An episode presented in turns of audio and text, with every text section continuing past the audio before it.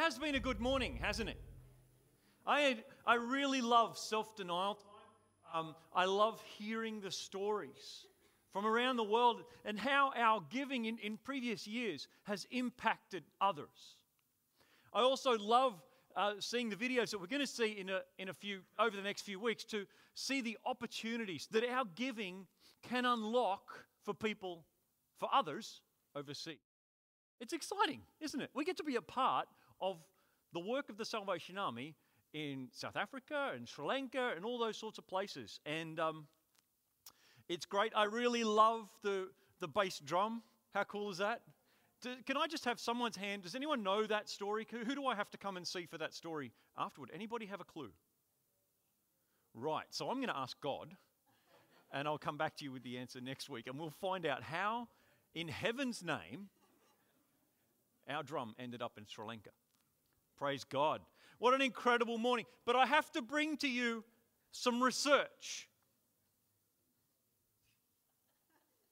Everyone's making, I felt like this mumble going on. Everyone's kind of making up the story. Uh, if you have a particularly interesting story after that you've made up and you would like to share, I, am happy to hear that as well, and uh, we shall write that in the history book. Now, I have to share with you some research. I read a newspaper article which uh, was all about a whole bunch of research that was, uh, was conducted by a whole lot of different centers. It all came out around 2015 through to 2017. And these were all studies in selfishness. And uh, I want to begin with the first study from the Pew Research Center in the United States, where they found that children who were born and grew up in a religious, uh, in a religious way, so like me and, and many of you, are less philanthropic than secular children and people who've grown up in, in secular homes. Isn't that a challenge? That makes me think. I'm a fifth generation salvo. I don't know how I give anything to anyone. I think that uh, it gives me pause for thought. And I think it's good, a reminder as to why we do these things regularly, why we talk about giving regularly, because it's an important part of life. Another, another study uh, done by Harvard, uh, well, Harvard among others, I think the London School of Economics collaborated with this and so on in 2016, was a study which found that men and women are different.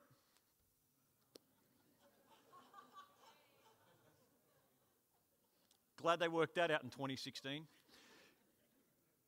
But particularly when it comes to being selfish, I'm, I, I struggle to tell you this, but men are more selfish than women.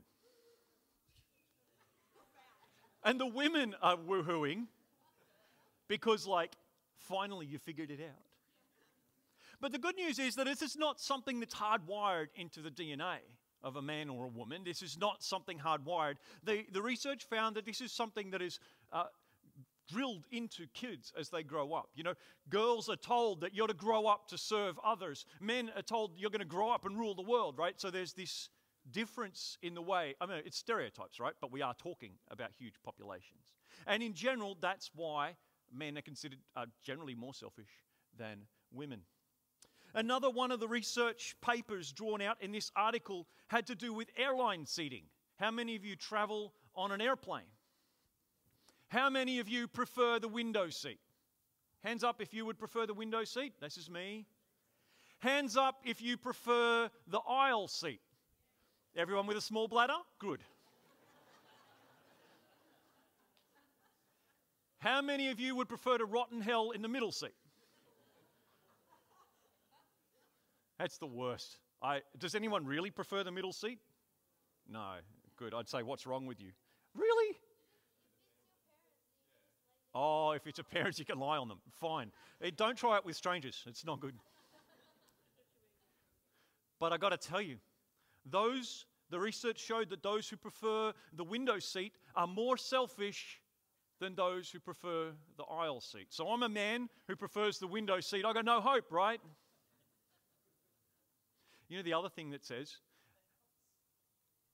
the other research that was found, another, another study found that the more a man, uh, the guys who spend more time in the gym, more, more time bodybuilding, they are more selfish than others. Did you know that?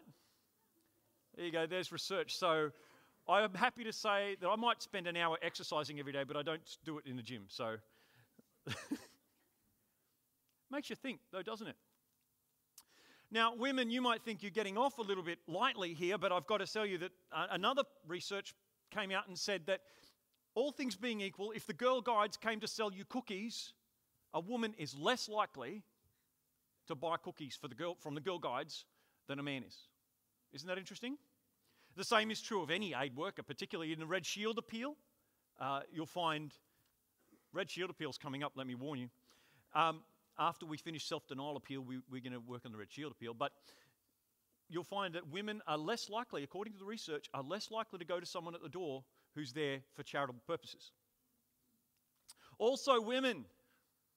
If a, if a, if a woman is out with a, a group of friends and it is her job to cut up the cup chocolate cake, she'll cut up the chocolate cake. And you know, you never get the co- chocolate cake pieces even, do you? But a woman is far more likely to take the larger piece when sharing it with her friends than a guy would be in the same situation.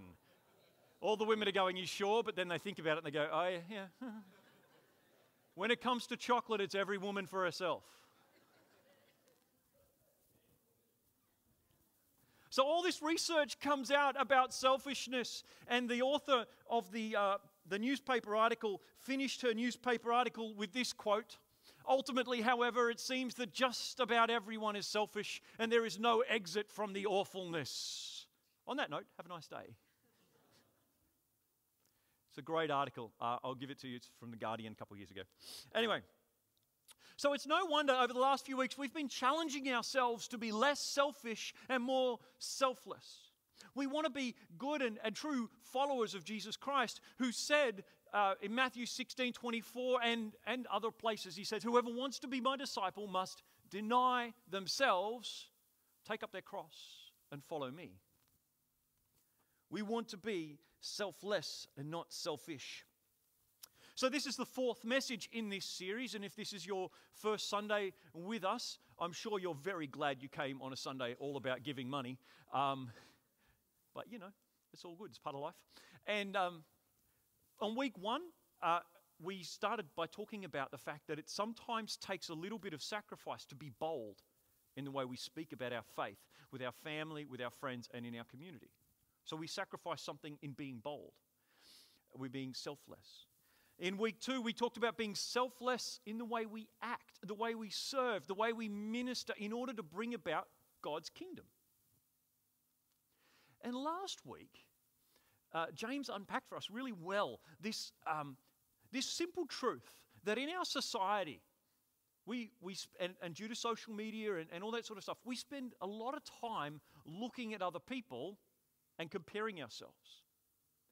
And, and he brought out the truth that says when we do that, we're actually not focused so much on the other person, we're focused on ourselves.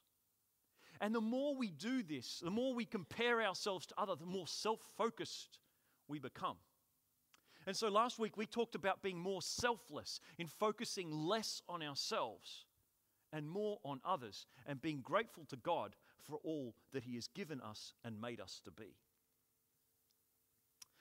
And this week we are going to talk about giving. We're going to talk about generosity, developing a lifestyle of generosity. And to do that, I want to draw out two images from Scripture. I want to draw out two images. First, the bag. I want to talk about the bag, and I want to talk about the basket, and two approaches to life. The first is the bag. And the bag metaphor, the bag image says there is never enough. There is never enough. A lot of people go through life thinking they never have enough. It's the mindset of poverty, of miserliness, of struggle.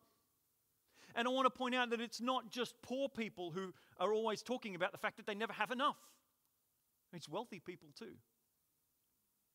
Uh, Rebecca mentioned already today, we took a team of teenagers to the Philippines where people gave, where people were generous, and yet they had Nothing. They didn't even have floors in their houses. Well, they, they had ground, but not floors. They swept the ground. And yet they gave because they felt they had enough. Haggai in the Old Testament describes this mindset. So let me give you a bit of context. The, the people of God have drifted away from God in the Old Testament. They have let the temple go to rack and ruin.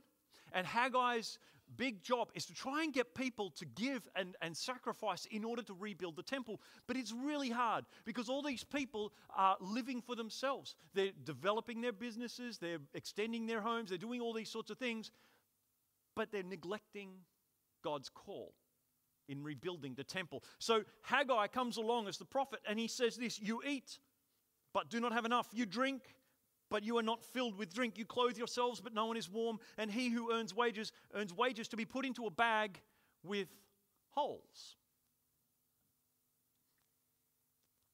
The self obsessed Israelites are craving more and more. More warmth from more clothes, more drink, more food, more wages. They never feel like they have enough, even though they had food, they had drink, they had clothes, they had wages. It's just that they felt like it wasn't enough. This is what he means when he says, You earn wages, put it into a bag with holes, this tightly drawn bag, but there never seems to be enough. No matter how much they put in there, it seems like there's holes. Do you ever feel like that in your finances? There are holes in the bottom of your bank account. Where does it go? This is the bag mindset that he is talking about. And I want to suggest that people in this country, vast majority of them live this way going through life worried sick, stressing out, feeling like they haven't got enough. I'd love to give more. I really would. I'd, I'd love to be more generous, but I don't have enough in my bag. I'd love to make a difference. I wish I didn't have to worry about money, but there just isn't enough in my bag. What about the other bag? Um, this bag is the bag that Judas Iscariot held. Do, we know, do you know who Judas was, right? Judas was the close disciple of Jesus, one of the 12 who betrays him in the end. But his other job was the job of treasurer. He held the money bag. And at some point, he decides or feels like there's just not enough in the bag. Not enough in his bag, anyway. And so he decides that he will betray Jesus for an extra 30 pieces of silver. You know, people do some really stupid things sometimes when they feel like they don't have enough.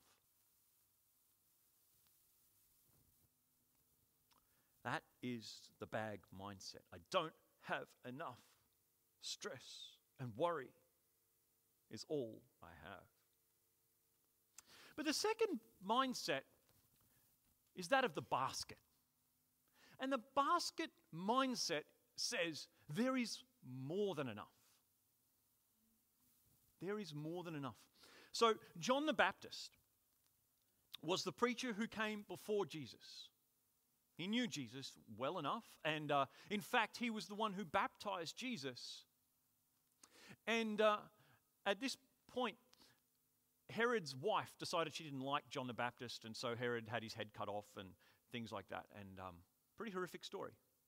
But when Jesus hears about it, he's naturally cut up, right? He's naturally upset, and he his disciples decide to travel across the other side of Lake Galilee to get away from all the crowds and all this sort of stuff, just to just to process the grief for a bit, right? You know how that would work. But I don't know whether the crowds. It's Lake Galilee, right? So it's not a small lake, but for, somehow the crowds start to pile up on the other side. And as grief stricken as he is, Jesus looks at him and he goes. Uh, all right, eh, he has compassion on that crowd and he says, Okay, you've gathered, you've come out, you've come miles. I'll teach. So he, he teaches them, he speaks to them, he heals people there, and um, goes, goes late into the evening. And the disciples get to be a bit stressed out because there's all these people, they're miles from anywhere, and uh, they haven't got any food to give them.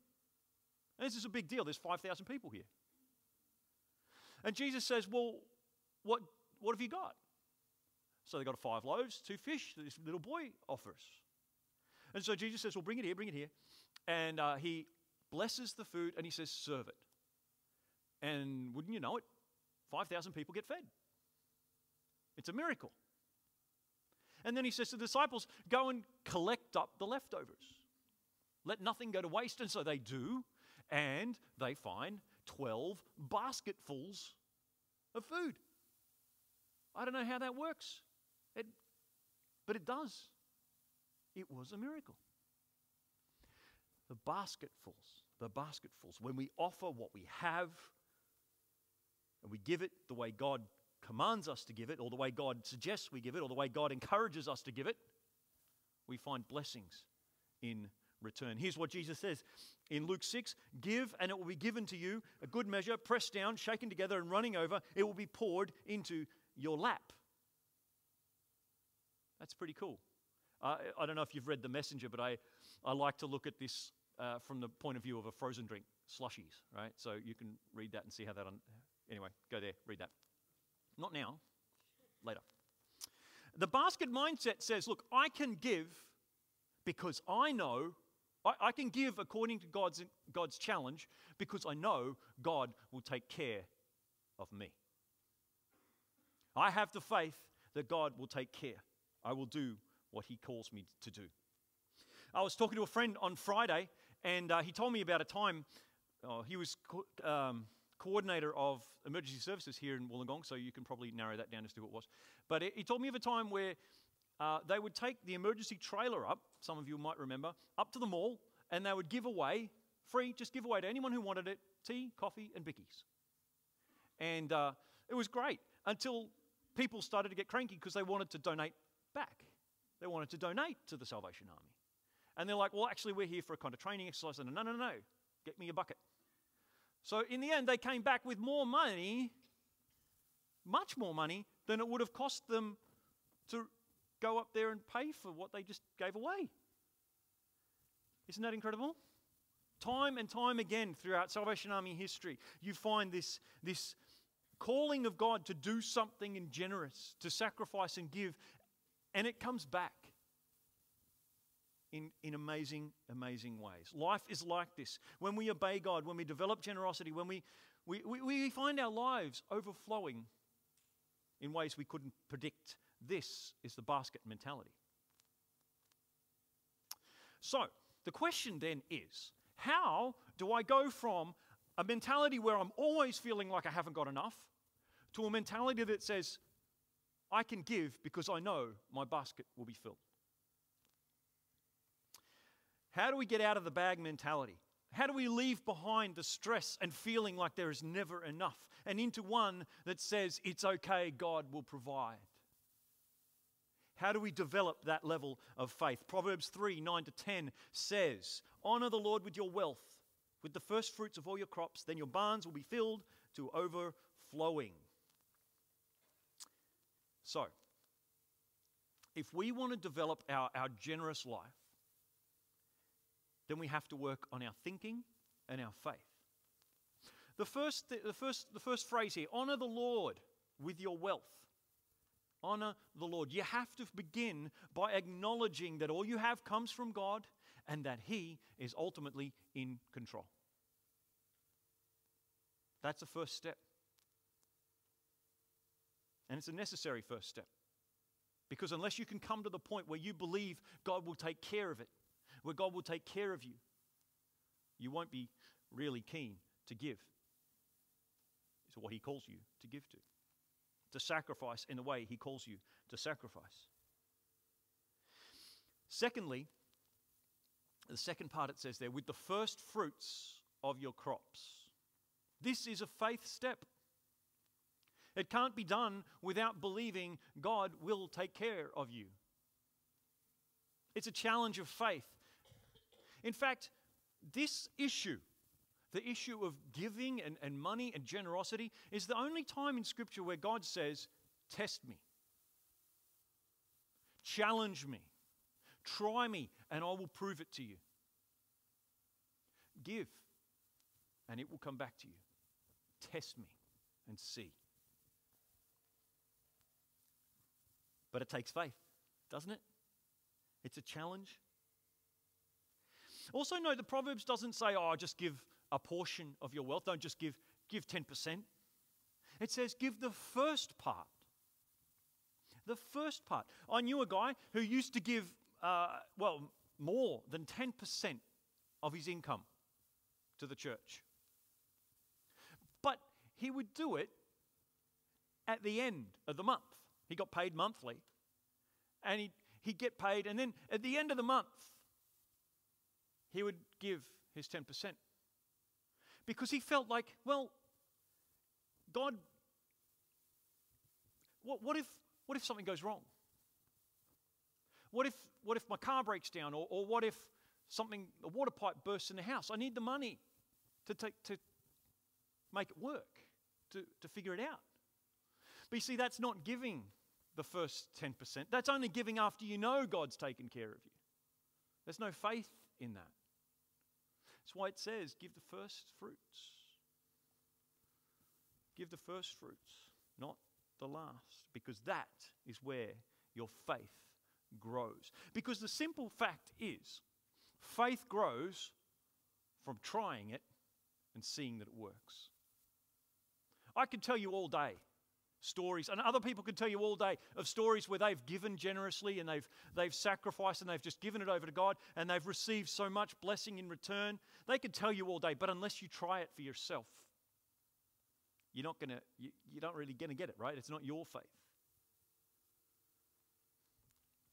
So, the challenge is there over this time to give a week's salary on uh, OSAM's appeal, and that's great. But my challenge to you is to give a tenth. The first tenth. It's a massive challenge, and it would take a huge step. But that's the challenge. I'm not saying you have to give it to us here in the Salvation Army. I believe truly that we do and, and act in ways God wants us to do and how way God is calling us to be. But if you have other, other God calling on your life to give in certain ways, then I challenge you to do whatever it takes to give what God is calling you to give to whatever God is calling you to give to. I know people have projects all around the world that they give to, and that's important. But I want to ask you to challenge yourself and to think about your mindset. Do you go through life always feeling like you never have enough? Always feeling like you're struggling from day to day? Because I want to say that there's a, there's a bit of poison in that feeling. Because that feeling can then flip over into a feeling that I am not enough. You see?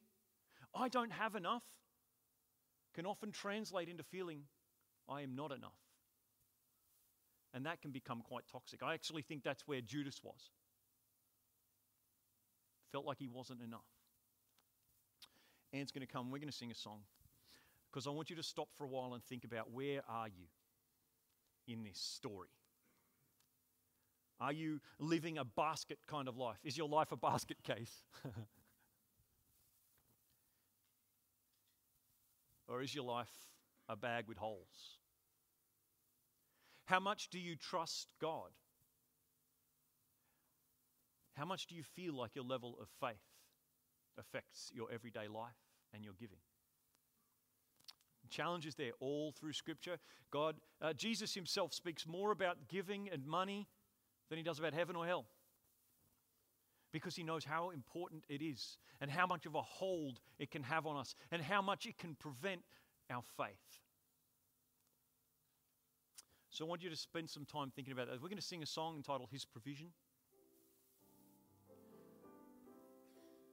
And this song I chose because it outlines some of the many blessings that come from living a life of faith, of letting go of the feeling that you're not good enough or you don't have enough, and instead saying, I'm a basket that God has blessed, full to overflowing. I pray that you would spend the time now reflecting on that and thinking about how you live your life as we sing together.